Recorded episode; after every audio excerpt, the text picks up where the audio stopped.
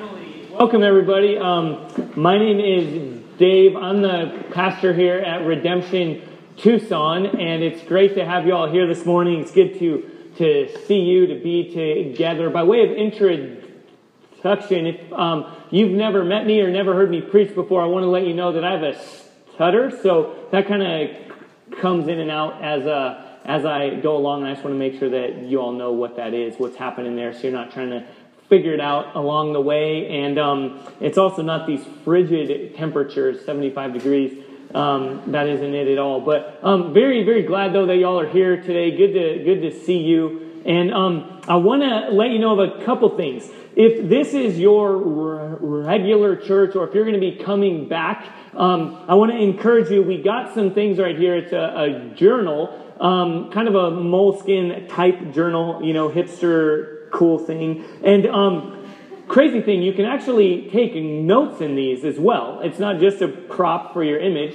Um, and um, I recommend it strongly because this one in particular is um, actually has our cool graphic on the front and um, for the series that we're going through. We're spending time in the book of Mark, the gospel according to Mark. And we're just hunkering down and spending the good part of a year in the book of, in the book of Mark. And so, um, someone from uh, Redemption in Phoenix, uh, actually a good friend of ours, Sean Mortensen, he actually came down here and um, preached one time and um, he actually put this together and, it, and it's actually broken up into the passages that we will cover each week. So it's, it's um, broken up into that passage, and then you can take notes, and then um, so on, you know, each week. And with that, I want to. Um, so we're selling those for three bucks out there. If you don't have three dollars, um, just look, look, let somebody know. We want to make sure that you have one if you would like one. But if you're able, we'd ask that you give um, three dollars. That's how much they cost. And um, on that note. Uh, I want to encourage you to, um, if you have a Bible, to bring it with you. And uh, in fact, if you don't have one here with you today, we're not going to shame you or anything like that, but uh, hold your hand up high. We want to make sure that you have one. If you don't own a Bible, keep this one, please. Okay, we want to make sure everybody has one. We have a couple in Spanish as well. So if you um, prefer to read the Bible in Spanish, please let us know. And again, for everyone, if you don't own one, so hold your hand up, hold it up high. If you don't have a Bible, please, I want to make sure that people can read along as we go. If you do, so yeah, there's one right there. I'll, I'll help out with this. Um, I'm the auctioneer. An auctioneer with a cutter. That'd be an amazing job. Right below um, preaching for a living. I don't know what I was thinking.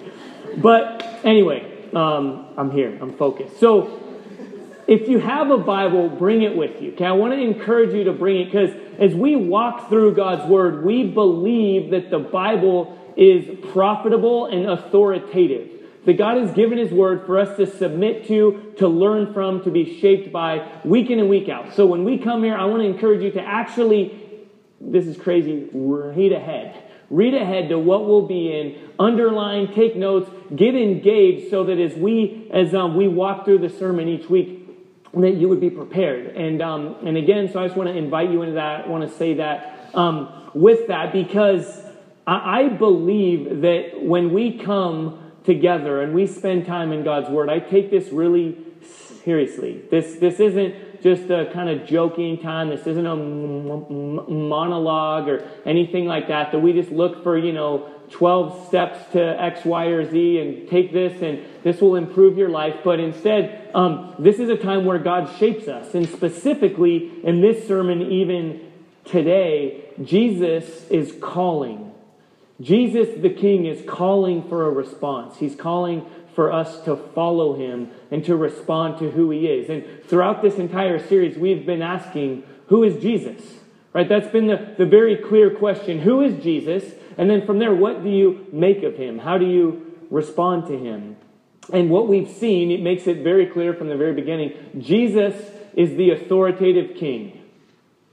And the authoritative king is calling for a response. He's shown his authority through being baptized, through proclaiming the kingdom coming, through being tempted in the wilderness and having victory over that temptation, And um, he's shown that he is Almighty God and he is near and close, and he's calling us to respond to him. And specifically today, he's calling us to follow him. The, the big kind of churchy word that some of us may have heard but don't know what it means is to be a disciple. The word disciple simply means a follower. So Jesus is calling for disciples, for followers.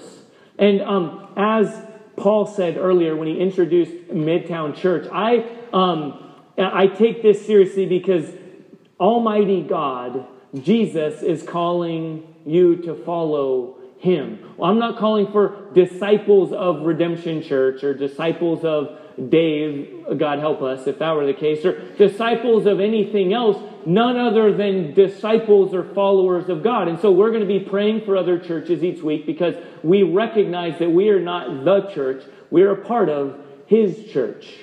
And we are going through a membership class right now. We had a great showing and we're walking through that. So we definitely believe in the importance of being committed to the local church. We, um, I preached heavily on that about a month ago. Um, but we do that recognizing that ultimately we're called to be followers of Jesus. And so as we get into Mark chapter 1, I want to ask you to meet me over there in uh, verse 16 through 20. And um, I expect that we're all going to engage and consider how do we respond. Because again, we're asking, who is Jesus? He's the authoritative king. And today, the question we're faced with is, how do you respond to the king? He's calling you to follow him. How do you respond? So, as I preach, I take this seriously because I believe that we are, you are, encountering God right now through His Word. And that's an incredibly high task. So, I don't just take that lightly. So, I want to pray and ask all of us to pray that we would engage our hearts and our minds and our ears to consider how do we respond to Jesus' call to follow him? Okay? Amen? All right, let's, let's pray. Thank you, Father, that you, um, Lord, you don't leave us there wondering and wandering. You have given us your word. You have presented yourself to us through Scripture, and we um, do agree with Scripture itself that says the grass withers and the flower fades, but the word of our God endures forever. We believe that to be true, and we believe that um, even through this time you will speak to us. And Lord, I pray for everyone in here. I, I, I am deeply convicted that everyone in here will be called to respond to you in some way. And I don't know what that means. For everyone in here, that means something different. But Lord, it's an encounter with you individually and corporately. We come under the authority of Scripture and we do consider um, how would you have us respond to what you have to say to us. So, Lord, I pray that I would kind of be out of the way. Lord, that you would speak to us um, through the power of God the Holy Spirit, through your word. And we pray these things in hope and in confidence in the name of Jesus. Amen. Amen. All right, meet me in verse 16, Mark chapter 1. We're in week three of a long series we're entering into. So, week three, we're in verse 16. Um, pick up with me. It'll be up here on the screen, and um, you can turn there as well. So, passing along the Sea of Galilee, he, that's Jesus, saw Simon and Andrew, the brother of Simon, casting a net into the sea, for they were fishermen. And Jesus said to them, Follow me, and I will make you fishers of men. And immediately they left their nets and followed him. Okay, we're going to um, stop right there for a minute because as we talk about week in and week out, we could just read that, maybe a familiar story, and just move along. We just read that, okay, Jesus calls the first disciples. That was then, this is now. How does that relate to now? Right? And we just read along, oh, yeah, this is what happened. A couple of fishermen were out just kind of, you know, hanging out, doing their thing, and Jesus came along, and of course it's Jesus, so he says, come and follow me, and they're like, okay, whatever. I don't have anything else going on. And they do, but that's not the case at all. This is their work, their livelihood. This is a crazy scene. Okay, we need to recognize that. It was crazy for the audience then that initially read this, and they're like, wait, what? These guys just left everything and followed Jesus, what's going on? That's not normal. And you and I need to peel back the layers and recognize that's not normal. Okay, imagine you're sitting there, you're doing your thing, whatever it might be in your job. Someone knocks on the door or comes by and you're, you know, swinging a hammer, whatever it might be, and they're like, hey, leave that and come and follow me. It's like, oh, no, right? I mean, you maybe ask some more questions, if anything else, but it's like, what? no, follow you? What does that mean? Well, these guys follow, and it's really strange on a number of levels that they're responding to the character and the authority of Jesus. Okay, they're, they're responding to Jesus. They do follow him, so they must know something of him through this interaction. And so they choose to follow him. But this is strange because Jesus is referred to as a rabbi or a teacher, right? So a rabbi in this day had people follow him and he would teach them. But the rabbi didn't go and pick, you know, it's not like, you know, junior high basketball where everyone's lined up and you're like, I'll take you, I'll take you. And you can see by my height, I was usually not picked or was last to be picked. So, um, but that's not what happened at all. In fact, the uh, whoever was wanting to be discipled, who wanted to follow a rabbi, would choose the rabbi that could best lead them. And they would say, "Oh, that person is really knowledgeable. They are. Um, they have a lot to offer me. I'm going to go and ask them, and I will now become a follower of that person." But Jesus is shaking things up here. The, the author wants us to notice right away no, um, God's ways are not predictable. They're just easy to believe. Go on, go through the motions. Yeah, yeah, we're in the Old Testament. We offer some sacrifices this time of year. We do our thing. We pick a rabbi to follow. We know, God, you're so predictable. And um, as we've seen all along so far, God's like, no, no, no. My kingdom is coming. My kingdom is at hand. It is here. The good news, the gospel is being proclaimed. Everybody listen up. This is not your, pre- your predictable God that you can just put on a shelf and fit into a slice wherever you see fit in your life. Jesus is displaying his authority and he's coming and he's saying, Come and follow me. And this would produce some questions and some anxiety, perhaps. But as we're reminded, Mark, the author of this gospel, is taking us through a process. This isn't just Jesus, some scary figure who I don't know if I can trust you. I don't know if I can follow you. As we've seen throughout, Jesus is none other than Almighty God. It said from the very beginning, Jesus, the beginning of the good news of Jesus, the Son of God, or rightly put, God the Son. So Jesus is God, but as we've seen throughout, Jesus is baptized and Jesus is tempted, like you and me, because he wants to relate. He wants to show that he's not far off, that he's not distant, that he's near, that his character is trustworthy. But he's also showing here that he is authoritative. So, right now, let us just recognize as we sit here, as we consider, Jesus is saying, Give me your work. That's a high call. It's not just some silly thing that we just keep reading past. No, this should stop us in our tracks. Jesus is calling these guys, Jesus is calling you and me to follow him. And he's saying, Give me your work. Okay, we tend to want to just put this on a shelf and think, okay, that was then, this is now. Or perhaps we think, well, yeah, some people, like you, the pastor, some people in full time ministry, Jesus says, Come and follow me. You're supposed to um, be set apart and different. You're going to have a job. You're going to be in full time ministry. Come and follow me. And then everyone else, all the rest of us, are like, Yeah, that's different. Jesus isn't calling for my work. No, he is. There's, there's really no such thing as full time ministry, okay? I know I might be talking myself out of a job right now. But there's the way we talk about it, right? We think there's a professional and then there's the like lay people, or there's varsity and junior varsity, um, or, or however we want to think about it. But that doesn't exist. In the Bible, that dichotomy is blown up. There, there's there's full time ministers who are full time followers of Jesus.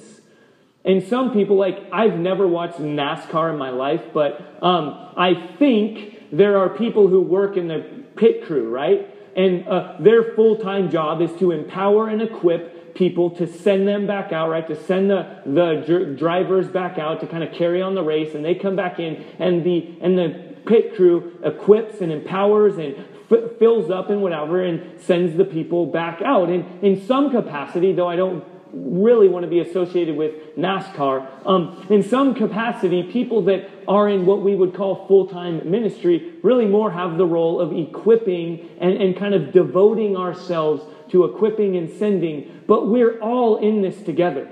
We're all in full time ministry. Okay, so let's just agree to kind of blow that term up and not say the full time ministry and I do my own thing because, again, we want to put Jesus on a shelf. We want to limit God to being predictable. And yeah, some people do that, but for me, God, you fit really nicely into, you know, Sunday morning. Not to interfere with breakfast, not to interfere with lunch, but you kind of fit really nicely in a certain spot. And that's not what's happening at all. Jesus is showing his authority and he's saying, Come and follow me. Give me your work. And, these guys don't know everything that entails on the front end. All right, hear me. Jesus, the King, is calling you right now to follow him. And I can't stand here and tell you very predictably what all that will include. I don't know what that might entail tomorrow or the next day. In fact, some of you I know are newly married. Some people here might be engaged or will be married one day. When you exchange vows, when you agree to be married, you don't know what that's going to entail two years, three years, two weeks, two decades down the road. You don't know. What, what's happening in that moment, you're entering into what we call a covenantal agreement, an, an, an all in agreement, saying, I commit myself to you, you commit yourself to me, and you're entering in, and you agree this is going to be foundational, this is going to define how we live in whatever circumstance we face. And I was faced with this about four years into marriage, um, January 4th, 2006. Do you remember where you were? January 4th, 2006, right? Just common date. Um, I do. I know exactly where I was. I was in um, Barnes and Noble, it's a bookstore, spending the evening with my wife. We we're drinking coffee looking at, you know, books and newspapers and just walking around. You know, we didn't have much money, so that was what our dates looked like. And you're like, why do you remember that so specifically? Well, if you Google that right now, don't do it. I know you can with your phone or whatever, but if you were to Google that date, or perhaps more importantly, just type in the words USC versus Texas, and the words will pop up the greatest game ever played. That's what it's called. Now, we have some USC fans here who do not agree that that was the greatest game because they were on the wrong end of that game. But most people agree that in all of sports, that was the best game. Just the drama, the build up, what it came down to, the way it ended. It was the best game. It was the college national championship. And I am a die-hard sports fan. I love sports. And that day, though, happened to be where our crazy schedule came to a head. And we agreed, we covenanted to one another and said, I put you before everything else. And so we had been on a crazy schedule. We'd been traveling, staying in hotels, staying with family, and it just, we needed to get away. We needed to get some time together. We've been arguing. It had just been a rough kind of season, and we needed to just spend some time investing in one another. And yes, I sacrificially um, missed the greatest game ever played. And, um, so pat me on the back. No, there. Um, if you know my wife or you know our story at all, she has absolutely dominated me in terms of sacrifice and giving things up and um, pouring herself out time and time again. So we could go on and on about all the things that she has done, but I wanted to just share that story. But um, you can come and ask me for some examples later. There are a lot, though, where she has definitely sacrificed and put some things on the shelf. But that's an example of one thing. I didn't know when I was exchanging vows with her that four years from then I would miss the greatest game ever played. But I would have, of course, the outcome would have been the same. Of course, I would have said absolutely. Um, but, but guys, the point is this you don't know. I didn't know that. There are infinitely more details about our relationship that I didn't know on the front end and that she didn't know on the front end. But we knew each other's character, we knew what we were being called to. And we're human, we're sinful, broken humans. How much more as we consider who is Jesus? That's already been answered. He is the authoritative king. And what is he calling? He's calling you to follow him. Here he's saying, Give me your work. And in the next two verses, he ups the ante a little. He says, In fact, give me your family. No, no, give me your whole life. Okay, pick up with me in verse 19. And going on a little further, he saw James, the son of Zebedee, and John, his brother, who were in their boat, mending their nets. And immediately he called them. And they left their father Zebedee in the boat with the hired servants. And what they do? They followed him. Again, this is crazy. Okay, this isn't just let us not just get used to this. Oh, yeah, they followed him. They're sitting there with their father, doing the work that they have been preparing to do their entire lives. And Jesus says, Come follow me. And they follow him. Okay, we're most of us are really attached to our work, right? We it's what we spend the majority of our lives doing. Well, sleeping and working. We spend a lot of time working. It's, it's really important. And, and, and, God does not say this isn't important. In fact, we talk about all of life is all for Jesus, and our work has, has value and importance to it. And so, so um, these guys are really attached to their work, but they're also really attached to their family.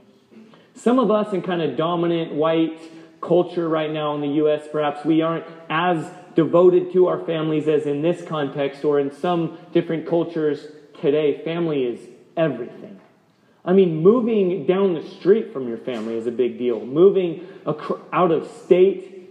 Um, my family lives all over the place. Some in England, some in the U.S., some in San Francisco, which might be a part of the U.S. Um, but all over the place, right? We're, we're everywhere. Our, our family lives all over the place. And that's um, pretty normal for most of us. So again, we just become a little bit inoculated to Jesus' call to follow him, to, in this case, to leave our family, to leave our work. And for these guys, it's even more because their work and their, and their role in their family were intertwined. These guys were, were fishermen, likely for generations, likely for centuries. Fishing has been handed down. You're a fisherman. That's what you do. We're from the Zebedee family. We're fishermen. That's what we do. And, and um, you know, we don't relate to that as much, right, in our day. We don't relate as much to my dad did this, my mom did this, therefore I do that. But that's exactly what happened in their day. And Jesus is saying, Come and follow me. He's calling for absolute, uncompromised commitment to Him. And, and in case we again think this is just so easy and we kind of get past it and say, okay, it's, you know, okay, follow me. What is he saying? Well, let me, let's turn, or we'll have it up here on the screen, to Luke.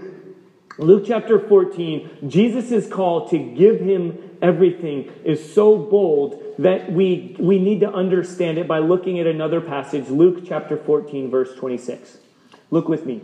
If anybody comes to me and he does not hate his father and mother, his wife and children, his brothers and sisters, yes, even his own life, he cannot be my disciple. Hate. What? Jesus is saying, hate your family?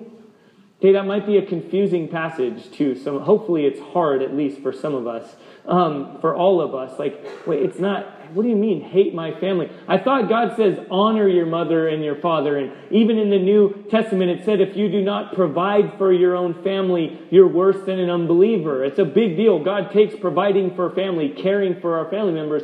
So, how can here Jesus say, unless you hate your family, you cannot be my follower? Well, there's a difference here. There's active hate. Okay, it's where you you go all in and you actively hate something, and then there's comparative hate. Active hate, think ASU. Okay, that should be a little easier for some of us. it's like you see, you know, wins, you see that ridiculous pitchfork or whatever it is, and um, and you just you get sick in your stomach, and you're thinking, what is that? And you and you feel active hate. Or some of us experience that in other contexts. We understand active hate, and so when we read this, we just think that Jesus is saying to actively hate our mother and father, to actively hate our families. that's not the case. What he's saying here is compared to your commitment to me, compared to your love for me, may everything else in your life look like hate. Okay, does that, does that make sense? It means that you're so committed to Jesus. It means that you respond to his call, to his character and his authority. It's so clear that you go all in with your whole life that you say, I will follow you. You are absolutely foundational. You are the priority in every decision I make, in every relationship I have, in my work, in my family, yes, even in my whole life, so that my commitment to you will look like hate compared to everything else. And I know that some of us, that's really uncomfortable. Because we've gotten so used to a palatable Christianity that again fits so nicely, that slides right into our lives, where we don't get the character or the authority of Jesus, that we sit back and think, I'm in the driver's seat. Jesus and Christianity, following Jesus, being a disciple of Jesus, needs to fit into my life. Surely, Jesus, silly Jesus, you wouldn't call me to give you my work or my family. You wouldn't call me to something crazy like that. And so, what we tend to think is on one extreme, you have apathy like maybe atheism or agnosticism or just complete religious apathy. And on the other extreme, you have religious fanaticism. And so we need to find something in between the two. We wouldn't call it this, but we want to find palatable, easy to swallow mediocrity. That's what we prefer. Sadly, in a lot of cases, that's what church is producing. That's what we're, um, we're responding to. I lived in the South, in the Bible Belt, for about uh, six years. Um, and, and I remember in the South, there's a tendency to make up words sometimes. And so people wouldn't say fanatical, they turn it into fanaticky. Don't be fanaticky. And it was in a southern accent, and sometimes it still comes out. My wife will hear me talking to an old friend and be like, Your southern accent came back.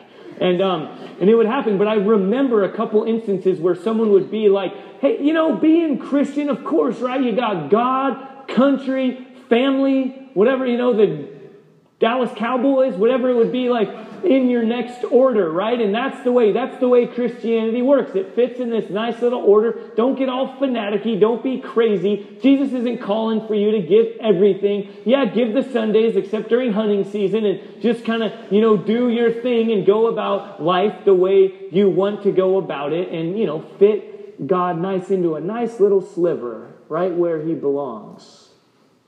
But that's not the case here. Jesus is saying, Give me everything. Come and follow me. And for some of us, we might be thinking, that, that's really scary. And, and I want to recognize that. His call for you to respond and follow him is significant. He is calling for everything. But, but listen to me, it never gets away from his character and his love for you. What happened in verse 11, chapter 1, verse 11? God the Father peels back the heavens and he says to Jesus, You are my beloved Son. In you I am well pleased. That is the gospel. That is the good news. The word gospel means good news. And that is the life defining good news that by placing your trust in Jesus through identification with Jesus, God now looks on you and says, Daughter, son, beloved, I delight in you. I, I love you. I am pleased with you. That is his character. And so that now informs the authority that Jesus is displaying and saying, Now come and follow me. Okay, we want to sit here and either think again, keep out of my life, God. Just give me something easy, something palatable, something mediocre, something that fits nicely. Or perhaps on the other extreme, some of us want to check, right? We're like, yes, this is finally the sermon where I get a checklist. I get the naughty or nice list where I can check off all the boxes and I can be a fanatic because some of us have fanatical uh, tendencies and we want fanatical Christianity that we can check a bunch of religious boxes. But one author reveals that the gospel is a whole nother arena. It's not ambiguity and mediocrity, it's not fanaticism, it's something different altogether. Read this quote for me from author and pastor Tim Keller. He says this Fanatics are still treating Christianity as advice rather than good news. The gospel isn't advice. It's the good news that you don't need to earn your way to God. Jesus has already done it for you. And it's a gift that you receive by sheer grace through God's thoroughly unmerited favor.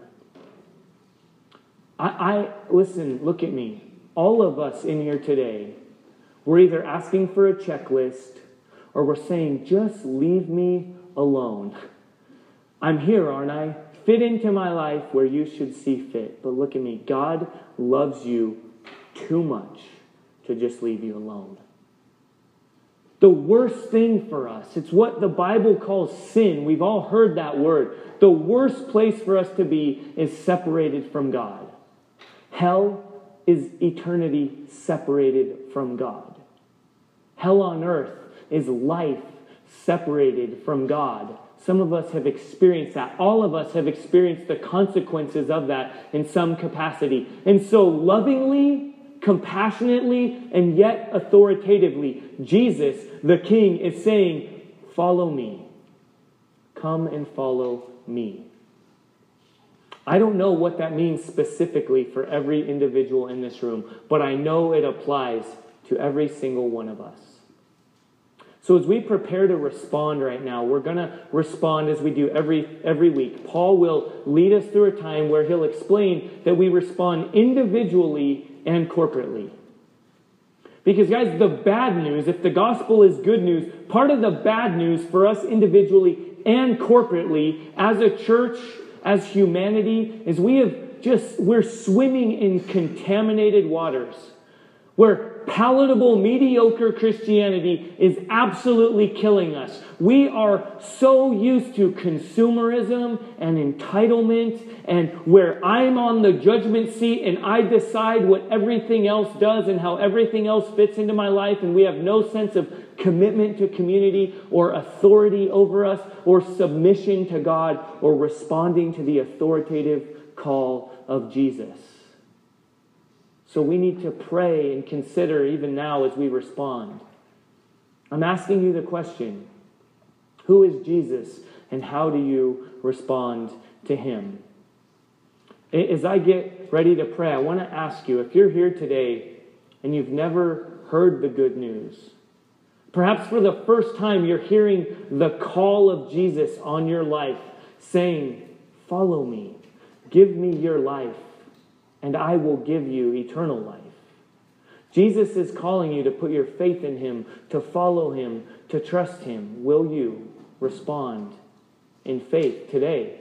If that's the case, if you've never put your faith in Jesus, I want to ask you to act on that, to pray and say, simply, Jesus, I give my life to you. If you have questions, if you want to talk about that, if you make that decision, I ask you to write it down on a, connection card, or I'm going to stay up here like I will every week. I'll stay up here in the front and I want to get to know you. I want to talk to you. Um, I want to um, celebrate with you. If you are, um, I'm calling us all to action right now. How will you respond to Jesus? If it's by placing your faith in Him for the first time today, please come and talk to me.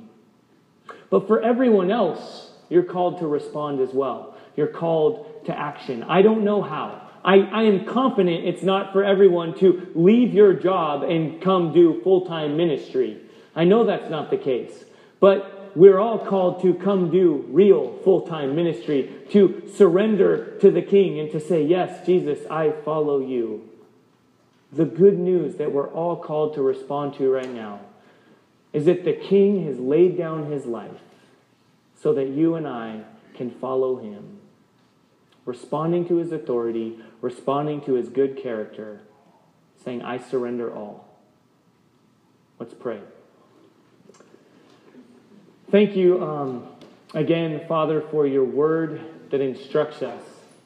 Thank you, um, Holy Spirit, for not leaving any of us in a comfortable mediocrity. Lord, for giving us um, easy to swallow Christianity. Lord, I pray that my tone, which is maybe stronger than normal, would be um, informed by your love.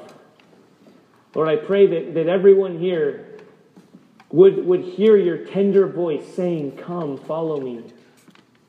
Lay down your life so that I can give you new life, real life, full life.